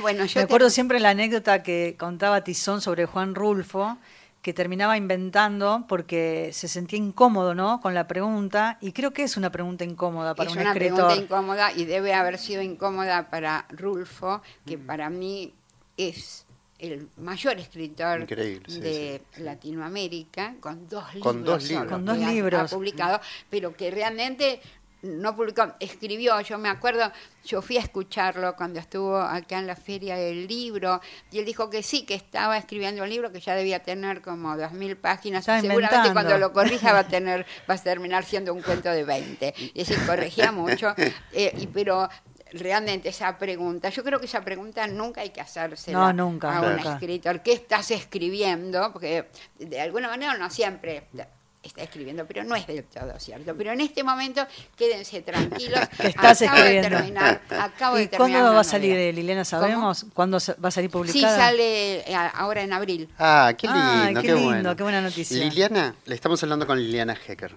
Vos hablabas de relecturas. Bueno, a mí me pasó con tu caso, es decir, con la trastienda de la escritura. Me puse a releer y a preparar las notas. Y en este caso, eh, vi que hay un antecedente, la trastienda de un cuento, es un encargo, pero hay algo que me llamó la atención y que es eh, el testimonio de vida. ¿Y sabes qué? El don. Eh, Vos decís que eh, es un acto este libro, porque fue armado y amasado con los años y lo necesitaba ofrecer. Esa generosidad del don. A ver, para mí es totalmente natural el dar. Por eso, sin duda, y sin- eh, di talleres durante 45 años eh, y lo que sentí es que me daba entera. Si no me daba entera, no, no tenía sentido. Pero se se establecía un contacto, siempre yo digo, y creo lo hablo también en este libro cuando hablo de los talleres literarios, tiene que haber esa empatía, ¿no? En quien viene al taller y en quien lo da. No, no tiene por qué alguien estar de acuerdo con lo que yo digo o estar dispuesto a, creerme algo de lo que yo digo. No, no es pecado no creerme ni estar de, no estar de acuerdo conmigo. Tampoco tengo por qué creer yo. Si yo no creo en lo que está escribiendo el otro, no sé si le puedo dar, si tiene sentido que le dé. Pero dar, que para mí es natural. Yo recibí mucho, yo tu- siempre me considero muy afortunada. A los 16 años entré a la revista El Grillo de Papel. Era una audacia, ahora que lo pienso, yo era muy chica. Eh, bueno, donde, es decir, bueno, en principio uno de los directores, Abelardo Castillo. Cuando yo hablo, quiero aclarar algo, cuando hablo de Abelardo Castillo, lo mismo que pasó hace un ratito con Es decir, piensan en el escritor, el extraordinario escritor que realmente, que es un clásico, pero en realidad cuando yo lo conocí, él tenía 24 años, nunca, lo primero que había publicado era el cuento del marica en el primer número del grillo de papel, era deslumbrante, realmente era deslumbrante y siempre fue eh, alguien con quien uno aprendía mucho. ¿Eh? Pero quiero sacarle toda la, La- Laura, la- claro. Sí, sí. a todo eso que lo consagró porque no era consagrado. Eh, después estaba Humberto Sí, Costantini. te iba a preguntar, Constantini, ¿cuántos años tenía? en Y Consta-? Constantini era para mí un veterano porque tenía 34 años y era el único de nosotros, de los que venían, que había publicado un libro. El libro de Ah. Por aquí nomás. Entonces, este, claro, para mí era El consagrado. consagrado, Sí. además una persona mayor, este, pero venía, después se acercó a la revista Piglia, Vicente Batista, Miguel Briante, todos eh, éramos muy jóvenes, absolutamente inéditos, eh, desconocidísimos, igual con una convicción de que lo que hacíamos tenía sentido. Es algo que a mí me importa mucho y me importa mucho señalarlo en este momento. Nos sentíamos parte de la generación del 60. No solo trabajamos a fondo nuestras obras, sentíamos que la literatura tenía un sentido, que éramos parte de un movimiento, un movimiento en el que se discutía mucho, por supuesto, ¿eh? porque eh, ser parte de un mo- movimiento no quiere decir de ninguna manera estar todos de acuerdo, al contrario. La discusión Claro. es realmente, eh, implica reflexión, implica eh, pasión. Y esas tensiones se daban, porque hay que contarlo, eh, se daban en el marco de también de los bares, ¿no? Del café, en esa época, Los del café. cafés, los que los ahora son cafés. notables fueron Sí. Te digo, Los angelitos, ¿no? Pero todas, mira, empecé porque yo soy de Almagro. Me gusta Entonces, contar esa cuando era historia, chica, sí. iba a ver, íbamos a ver tres películas, íbamos al Roca y después íbamos a las Violetas. Es decir, que ahora Café Notable. Sí. Los Angelitos, Café Notable, lo arruinaron, debo decir Sí, que lo arruinaron, los arruinaron. Angelitos realmente era un café muy grande, además tiene un tango, ¿no? Sí. Café de los Angelitos en Rivadavia y Rincón. Capaz que Eh, lo podemos escuchar después. Después lo podemos escuchar, pero ahí iban los hombres a jugar a los dados, al dominó, era un café, café. Y ustedes Eh, entraban en tensión ahí con, eh, con las charlas, ¿no? Porque iban muchos. eh, No, a- no, nadie nos daba bolilla. Era una, una de las tantas mesas, era una mesa en que venían, yo siempre digo cómo estaban compuestas esa mesa, que eran Sí. los jóvenes escritores, las novias de los jóvenes escritores y yo. Yo era la única chica que iba por las suyas. Este, pero no, no, no existíamos para el resto, cada uno. No, pero me refiero a que ustedes, el- las- los, los temas o las discusiones también se daban en ese ámbito, ¿no? No, las pero lecturas. las discusiones eran apasionantes, eran discusiones sobre literatura, discusiones sobre ideología, Claro. sobre política, se hablaba de Sartre. Cuando yo, sí, yo había leído muchísimo, desde los seis años había leído novelas, teatro, todo lo que me caía en las manos, pero, por ejemplo, ahí hablaban de Sartre, hablaban Liliana, de Camus. estaban cambiando el mundo.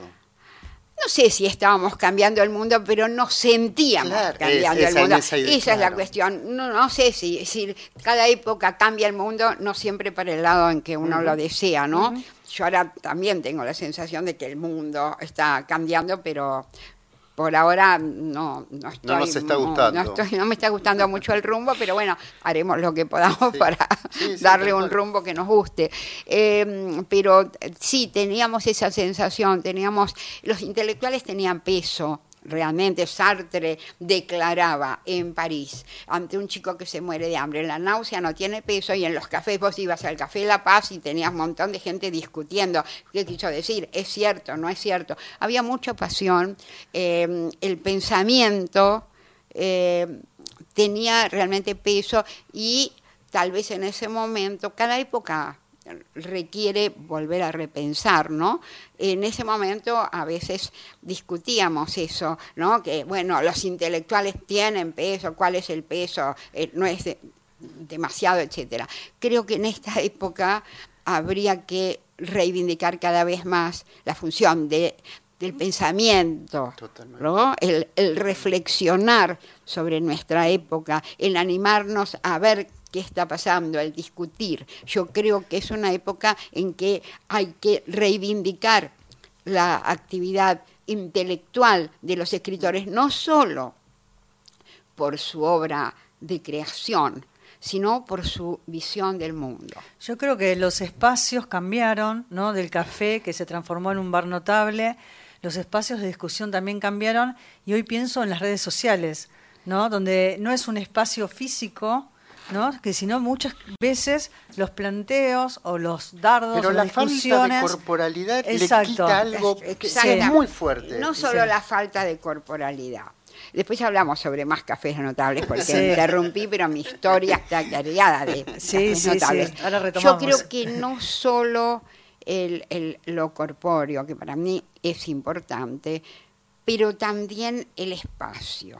¿eh? El- totalmente. el tomarse el espacio para reflexionar, para tocar fondo. Yo creo que el problema con las redes, ¿no? Es que todo es demasiado fugaz. Exacto. Todo es muy rápido, entonces, y a veces, entonces, y eso es lo que más me preocupa de esta época, a veces simplemente es o el agravio o el elogio, pero eso no sirve para nada, porque es que en los talleres yo cuando eh, daba y cuando empezaba decía, acá la única crítica que no sirve es me gusta o no me gusta. Acá lo que hay que ir es saber por qué ese me gusta o no me gusta, en qué consiste. Bueno, esa reflexión, ese tocar fondo, creo que se está alivianando demasiado con las redes. No, es, no lo cuestiono ningún medio no, de comunicación, perfecto. Sí, pero sí. creo que está faltando es decir, esa reflexión. La vez pasada lo hablábamos con Silvia Iparraguirre, porque Sí, yo le querida hice Silvia. una Sí. gran Le amiga de, beso de- de siempre, ¿no? La compañera de Silvia Abelardo, publicó ese libro maravilloso, Clases de Literatura Rusa, y yo le hice, a mí me fascinó, yo le hice la crítica ¿eh? para Radar. Eh, y lo que habla, perdón, eh, sí, para Radar. Lo que hablábamos con Silvia es que ya no se hacen más críticas, sí se hacen entrevistas, pero tomar una novela, tomar un libro de cuentos, tomar un libro de poemas y analizarlo, no se hace. ¿Qué pasa? Se han vuelto más vagos, nos hemos vuelto más vagos este, los escritores, porque, la, es decir, quien discute un libro está dando también su idea de la literatura. Cuando uno cuestiona o elogia un libro, cuando uno analiza un libro, está opinando.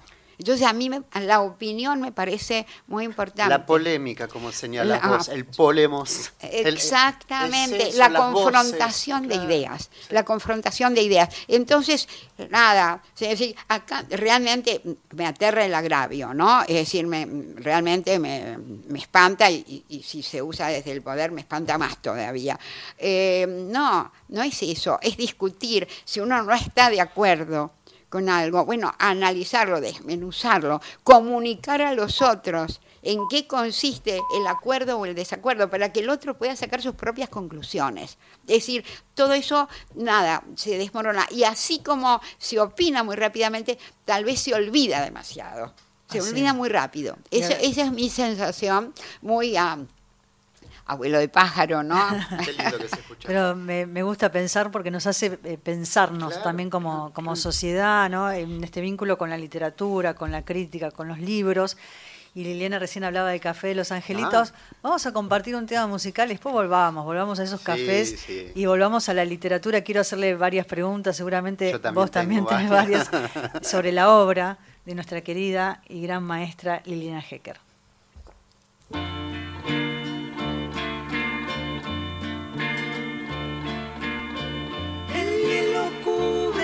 Ciudad, el cielo ya no existe aquí. Un congelado amanecer tiñe de blanco hasta mi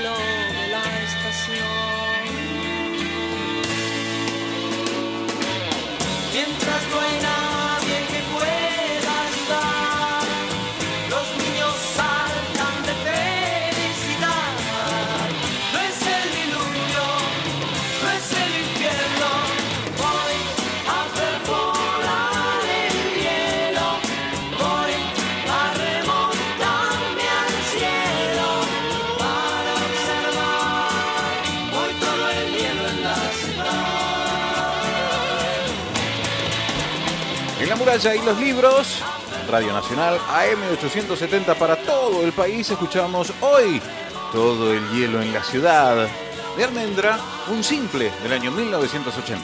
Eh, Mauro me cambió el, me cambió 69, dice, 69.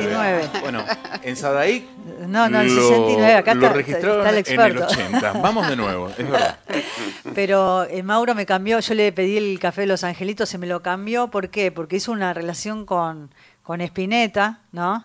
Ah, cerramos con el café de los angelitos, bueno. Muy bien. Ahí está. Ahí hizo una relación Lili que te preguntó sobre Spinetta.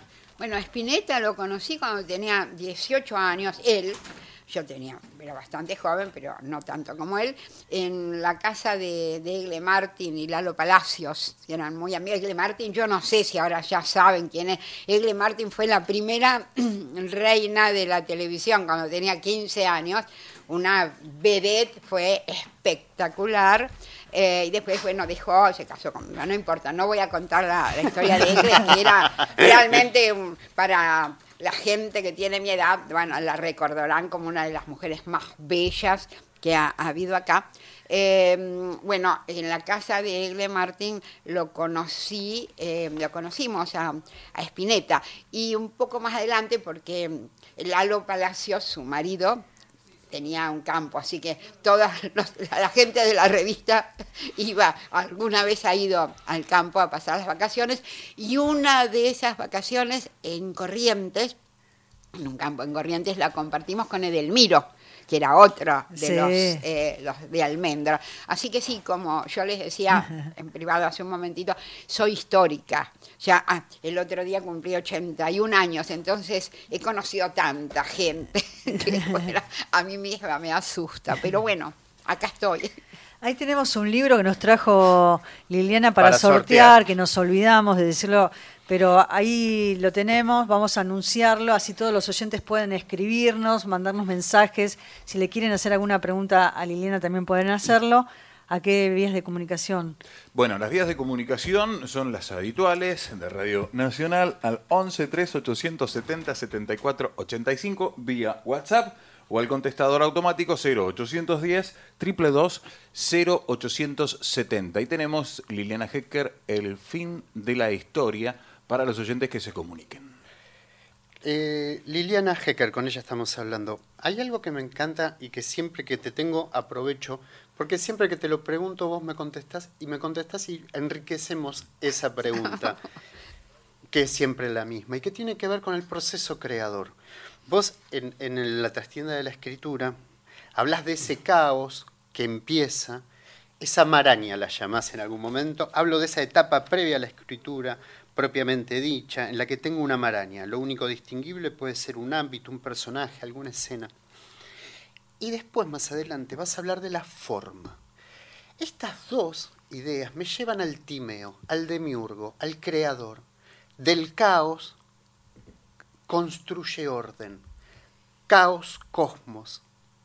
Así es. Bueno, creo que eso está esencialmente en el proceso creador. A mí me realmente me pasa, eh, lo veo más eh, nítido ese caos en las novelas. Incluso con algunos cuentos me ha pasado, pero eh, mm, más acotadamente. Pero en realidad sí, hay algo, una punta que vislumbro y todo alrededor es caos. Quiero decir, y todavía no voy a hablar del tema, pero voy a hablar bastante después que salga la última novela, porque en ese caso, pero por circunstancias muy especiales, me encontré con algo con lo que no estaba tan acostumbrada a convivir como es el caos, eh, que es la confusión por una situación, por una serie de situaciones que ocurrieron durante la pandemia, ¿no? Lo que escribí, que escribí, es decir, cuando volví a leerlo, dije, esto es confuso. Por eso dejé de dar talleres,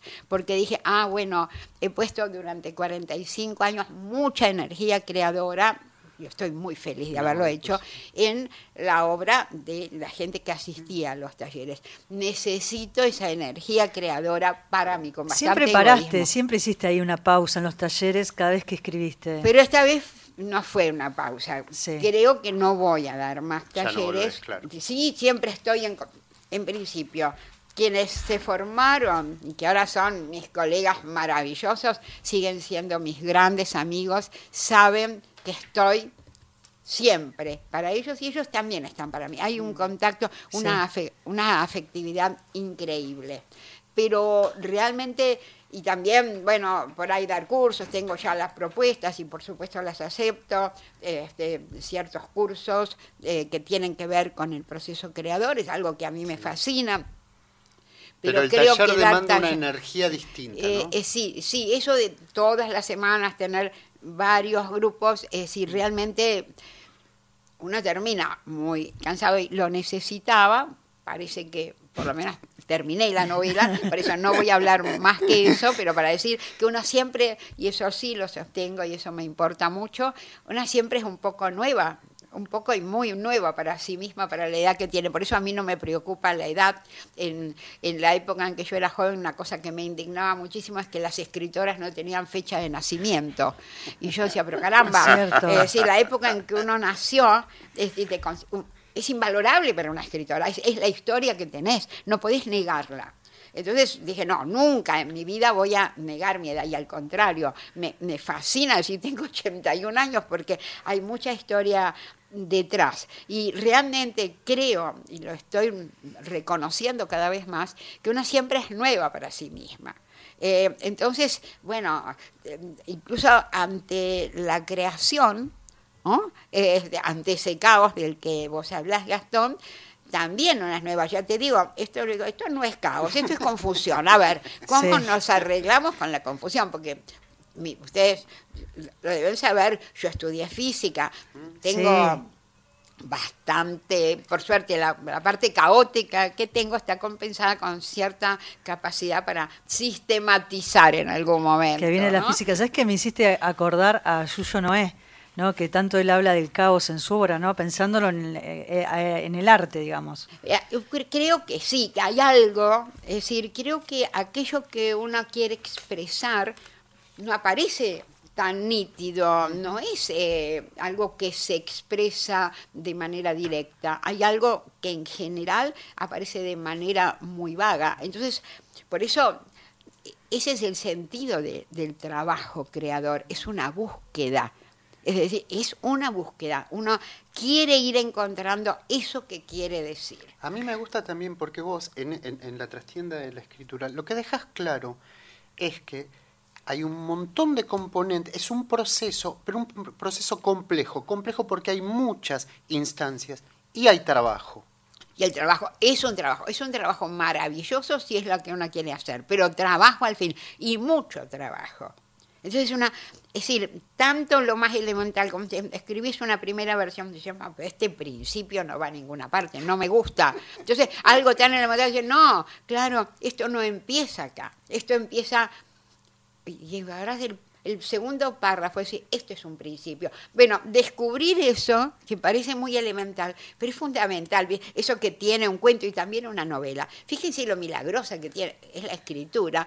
Uno abre una novela, un mundo que hasta un segundo, un segundo antes desconocía absolutamente, y si la novela te atrapa, te metes en ese mundo y ya no querés salir. Ah, pero hay No que querés que termine, no querés que termine querés tampoco. que te- convivís con la novela. Sí. Ahora, pero hay que conseguirlo eso, esa magia, ¿no? Que, que tiene leer un libro que a una le fascina, ¿no? Y del, del cual uno no quiere eh, salir, ah, bueno, eso hay que buscarlo. Lo mismo pasa, en un cuento se ve más claro, ¿no? La primera frase de un cuento, ah, ¿por dónde empezamos?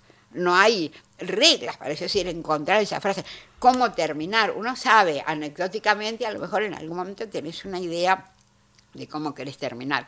¿Cuáles son las palabras del final?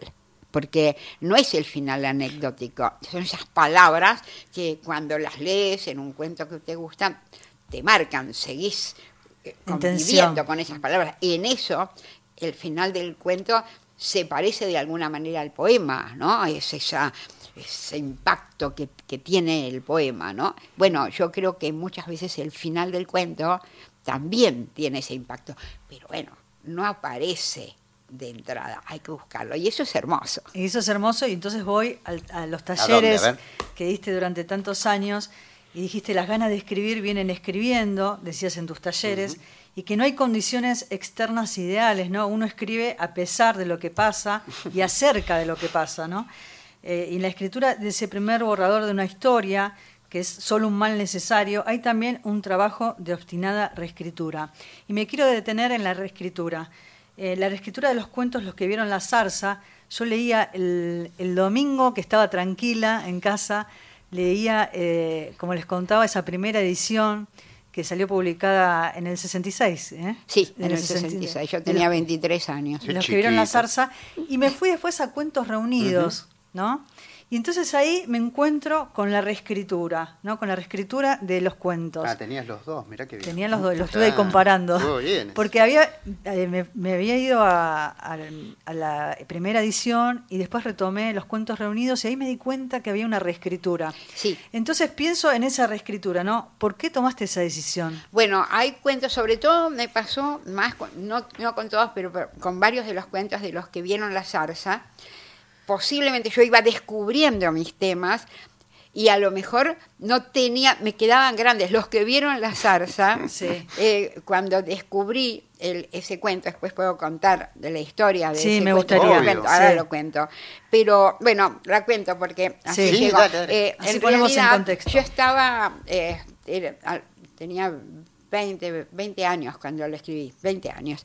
Y yo eh, estaba un poco cansada de mis colegas varones, Pili, Abriante, Batista, que un poco como yo tenía mundos intensos pero familiares, ¿no? O sea, pará, ahí te, Consideraban te hago un paréntesis ahí, ¿no? Sí. Porque el cuento tiene que ver ahí con un boxeador y Abelardo Castillo fue boxeador. Bueno, bueno, ahora les cuento Sí. la historia. Entonces, eh, pero ellos, yo me daba cuenta que desdeñaban un poquito ese mundo.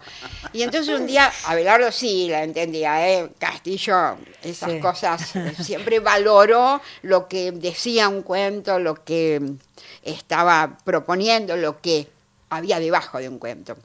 Entonces yo con él podía hablar, le digo, Abelardo, estoy podrida de que, digamos, no, digamos, consideren que mis cuentos son poco violentos o tienen poca carga sexual, qué sé yo, lo que esperaban. Quiero escribir un cuento fuerte. Y entonces Abelardo, que sí, estaba muy vinculado, su, pa- él, su papá era boxeador, fue boxeador, una gran persona, Abelardo Castillo. En San Pedro, el Abelardo Castillo era el papá, él era el hijo. Claro. Qué buena época, qué en una eso. época. Está muy bien. Entonces, eh, pero sabía mucho de boxeo y me dijo, ¿por qué no escribís un cuento de un boxeador que siempre pierde, tiene que venir a la casa y explicar que perdió? Me dijo eso nomás. Yo en realidad era muy futbolera, hincha de boca desde que tengo uso de Ah, razón, no sabía, sabía no mucho, siempre supe mucho de fútbol, me encantaba, pero de boxeo nada, veía, sabía, Pascualito Pérez había salido campeón cuando yo era chica, veía este, en algún noticiero del cine, pero nada más, no había televisión, no, no, no se veía cuando yo era chica televisión. Y ahí me empecé a meter, empecé a escuchar las peleas, eh, empecé eh, a aprender sobre boxeo, empecé a meterme en ese mundo. Y bueno, tuve un sueño, no, no voy a contar todo porque se hace muy largo, este, que yo tenía que salir así al Luna Park, era divertido, a boxear Sí. con un con Néstor, eh, se llamaba Raúl Parini, un, acti- un actor, un excelente actor chileno. Yo tenía mis pantaloncitos de boxeo, una púdica camisetita, tenía que salir a boxear. Y mis amigos de la revista, Belardo Castillo, Vicente Batista, Raúl Escari, me daban consejos, tenés que dar un uppercut, hacer esto. Y yo decía, Es estos me dan muchos consejos, pero estos hijos de puta no se dan, no se dan cuenta que tipo me va a matar. Y yo sabía que pese a todo yo iba a subir al ring. Y subí al ring, por supuesto, ahí, por suerte ahí me desperté. Pero el sueño, en realidad por eso el, el apellido de mi personaje eh, se llama Parini. Parini, Pero el sí. sueño era bastante, tenía bastante hondura. Yo me estaba metiendo en un tema que estaba por encima de mis posibilidades. Esa es la verdad. Y cuando lo fui escribiendo, primero me di cuenta de que yo no podía meterme en el punto de vista de un boxeador porque yo nunca había subido a un ring. Y ahí descubrí, son esas cosas que yo siempre digo, a veces las innovaciones formales vienen de una imposibilidad de contar de otra manera. Dije, no, voy a contar sobre lo que sé, voy a contar a través de los distintos personajes de la familia, de los vecinos. del mujer, comentario. el- el y entonces, hijo. la- la- digamos, la cuestión formal que lo hace original formalmente, ese cuento, a los 20 años yo ni me preocupaba por la forma, me salían las cosas por- porque, bueno, encontré la manera de contarlo, eh, y lo voy escribiendo y de pronto, me acuerdo, escribí una frase que era, los que arden en la vigilia, acosados por una pasión. Fue tan fuerte escribir esa frase, yo me acuerdo, es como que me salió algo que no sé a dónde aspiraba, que dejé de escribir, me empecé a caminar por la casa. Eh, voy a esto, no voy a contar todo, pero yo escribí el cuento, tuvo repercusión, me pasaron cosas muy lindas con ese cuento, pero tiempo después yo me di cuenta que le veía fallas, porque estaba por encima de mis posibilidades de escritura. Por eso lo corregí tanto. Hay otro cuento que cambió mucho más, absolutamente, que tenía un tema impresionante, pero no era lo que yo quería que es el cuento ahora. Ahora realmente lo reescribí. Hice a través de la situación y dejando solo el final, prácticamente lo reescribí totalmente. Otros, como retrato de un genio, casi no tienen correcciones, porque ese mundo me resultaba familiar y se ve que lo, lo formal me salió como tal vez como, más o menos como debía ser. Me, me quedé pensando cuando lo leí en aquellas escritoras o escritores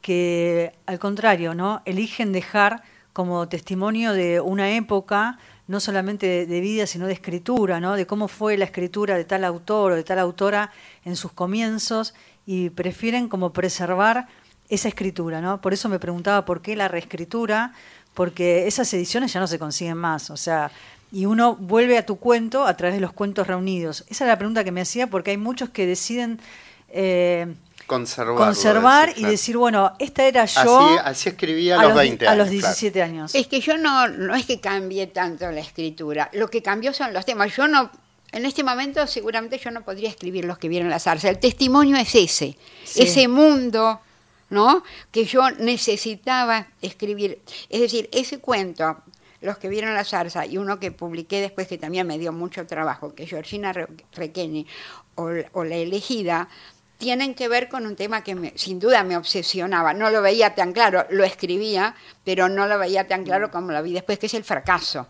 Cuando soñás mucho, sos muy joven, muy joven, yo era muy joven, y soñás demasiado, tenés mucho miedo de fracasar en el, propós- en- en el propósito que tuviste. En este momento el fracaso no es mi problema. Es decir, esas son las cosas, esos son los testimonios. Es decir, los- el testimonio es el mundo. De cualquier manera, yo, es decir, solo eh, eh, muy pocos cuentos tienen correcciones. Las correcciones fuertes las tienen los que vieron la zarza y ahora. Y ahora, Porque exacto. realmente eran Necesitaba, muy buenos claro. temas. Es decir, los que vieron la zarza igual mantiene, es decir, son frases, alguna cosa en el principio, etcétera, sí, sí. ese Sí, mismo sí, sí, cuento. Y ahora es un tema buenísimo, pero que realmente yo lo sentí mal logrado. Entonces, Había que hacer. lo digo, no es, yo no niego eso, pero de cualquier manera ya te digo, lo testimonial está en los temas que uno escribe, en cómo encara uno los temas que uno escribe en determinada época, y eso permanece inalterable. Vamos a compartir un tema musical. Me gustaría escuchar Honrar la Vida, porque es lo que ha hecho Liliana Hecker durante tantos años, honrar la vida. Y seguimos, ojalá, estoy preguntando a ver si nos podemos quedar unos minutos más. Vamos, y ojalá. O- ojalá nos podamos. Yo me quiero quedar acá Yo charlando con ella un rato más, si ella puede. Pero se nos vienen las 10 de la mañana. Vamos entonces a, a compartir es- este. No sé si lo encontró ahí Mauro. eh, le, le cambié ahí los planes porque iba a pasar el Mientras el- le contamos café, a los pero- oyentes que estamos con Liliana Hecker, la gran escritora, docente, le digo yo, maestra, no, Maestra. nos queda mejor. Sí. eh, y estamos con ella hablando hasta las 10 de la mañana. Y ahí la ahorramos con la música también.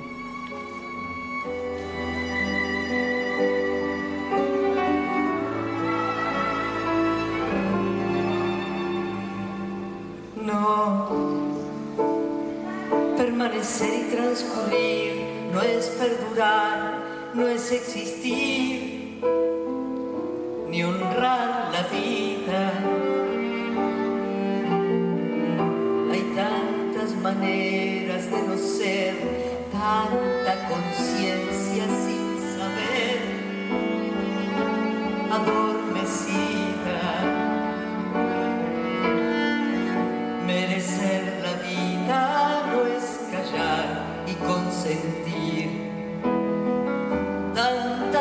injusticias repetidas.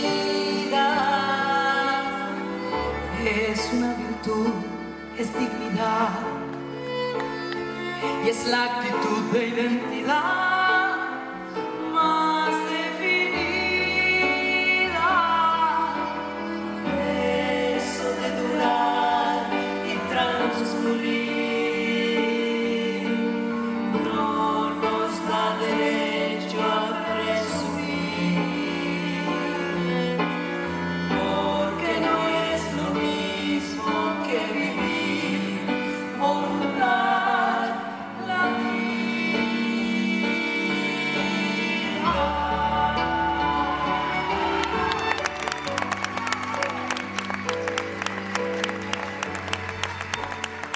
De Gladia Blasquez, escuchamos Honrar la Vida por Marilina Ross y Sandra Mianovich en La Muralla y los Libros en Nacional AM870.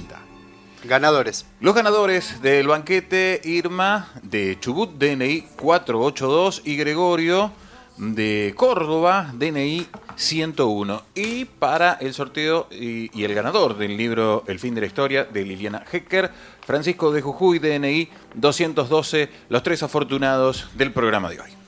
Y hablábamos con Liliana Hecker, me, me gustaría quedarme más tiempo, pero la vamos a invitar a Palabradas. Sí, se vienen palabradas, nos dijo. El lunes a las 21.30 horas se va a emitir la tercera temporada de Palabradas, ese ciclo que hacemos con Gastón, entrevistando a escritoras argentinas contemporáneas. ¿La El- primera quién es? Luisa Valenzuela. La entrevista la hicimos en su casa, ¿por qué? Siempre las, las entrevistas las hacemos en la Biblioteca Nacional, pero esta vez nos invitó, ¿por qué? Porque quería mostrar la cantidad, más de 200 máscaras que tiene en su casa. Una colección de Ah, máscaras tiene. Tiene los libros sobre, sobre máscaras y entonces eh, conversamos ahí. La idea del ciclo es hablar con las escritoras sobre los temas que atraviesan sus obras y eh, de alguna forma era como el marco ideal la casa de Luisa Valenzuela. El lunes 21 a 30 horas por Canal Encuentro. Y Liliana se suma, así que estamos La vamos a- recontra la- felices. acabamos de invitar a Liliana Hecker a sumarse al ciclo. Por así supuesto. conversamos, eh, pronto a salir su libro en abril, vamos a sumar ese libro para hablar de la obra. Y recién eh, le mostraba a Liliana un video de mm, Samantha Schweblin, que fue alumna tuya, Oh, sí, por supuesto. que hizo el prólogo de los cuentos reunidos. Así es. eh, con un cariño mutuo y un respeto mutuo por la obra de ambas. Y ella en el prólogo dice, ¿no? Eh, dice Samantha, cuando leyó el comienzo de tu cuento, La fiesta ajena, Qué tremendo dice la cuento. primera línea que dice, nomás llegó, fue a la cocina a ver si estaba el mono. Así comienza el cuento La fiesta ajena, ¿no? Hablando de los, de los comienzos y los finales de cuentos. Y entonces ahí ella dice que fue un descubrimiento tan importante que recuerda dónde estaba, ¿no? Hasta dónde estaba en ese momento cuando leyó el cuento. Pienso en los efectos, hablábamos al comienzo de la entrevista de lo que genera un cuento o una obra en un lector y pienso también en este impacto, ¿no? Que es el descubrimiento, tiene que ver con eso, donde aparecen todos tus temas en un punto, tanto en ese cuento como en los cuentos reunidos. Claro, y no sabes el trabajo, que- el tiempo que me llevó a encontrar ese comienzo.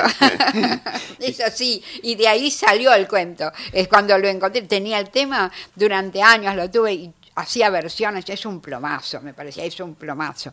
Y hasta que no voy a contar porque tengo muchas anécdotas, Sí. en algún otro momento lo voy a contar, pero por alguna razón que me puse y ahí lo encontré. Apareció un mono que había habido en un cumpleaños de mi sobrino cuando era chico y bueno, ahí arranqué con el cuento. Por eso el comienzo es importante. Qué increíble. Y también, y también pensar en que a veces el disparador de un tema o una primera frase también viene un trabajo de mucha reescritura, que fue también uno de los, de los temas que vos siempre planteaste en los talleres, ¿no? El borrador es una... El primer, no, la primera versión de primer- cuento para mí es un mal necesario. Y es cierto, necesito verlo para trabajar sobre eso, pero yo sé que ahí no está todavía el cuento. Eso lo sé y para mí, en las novelas también, ¿eh? nada más que para llegar al mal necesario en una novela, bueno, pasa más tiempo, esa es la verdad, pero en la novela me pasa lo mismo. Gracias por la visita. Gracias. La, felicidad que gracias. nos das. Pero a ustedes me encantan, la verdad que disfruto mucho con las entrevistas que ustedes me hacen. Así que muchas gracias a ustedes.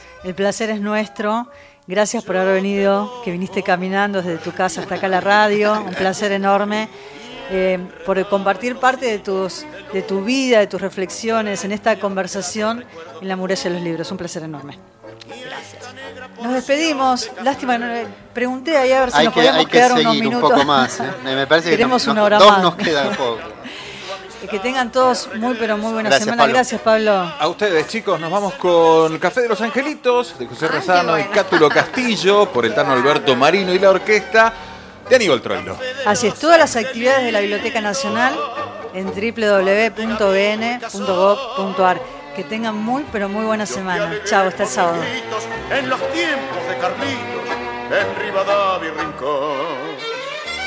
Detrás de qué sueño volaron, en qué estrellas andarán. Las voces que ayer llegaron y pasaron y callaron, ¿dónde están? ¿Por qué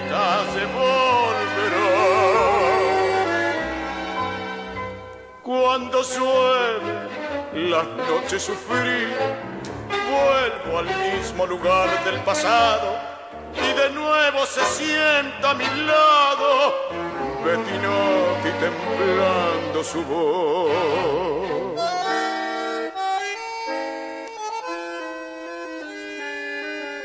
La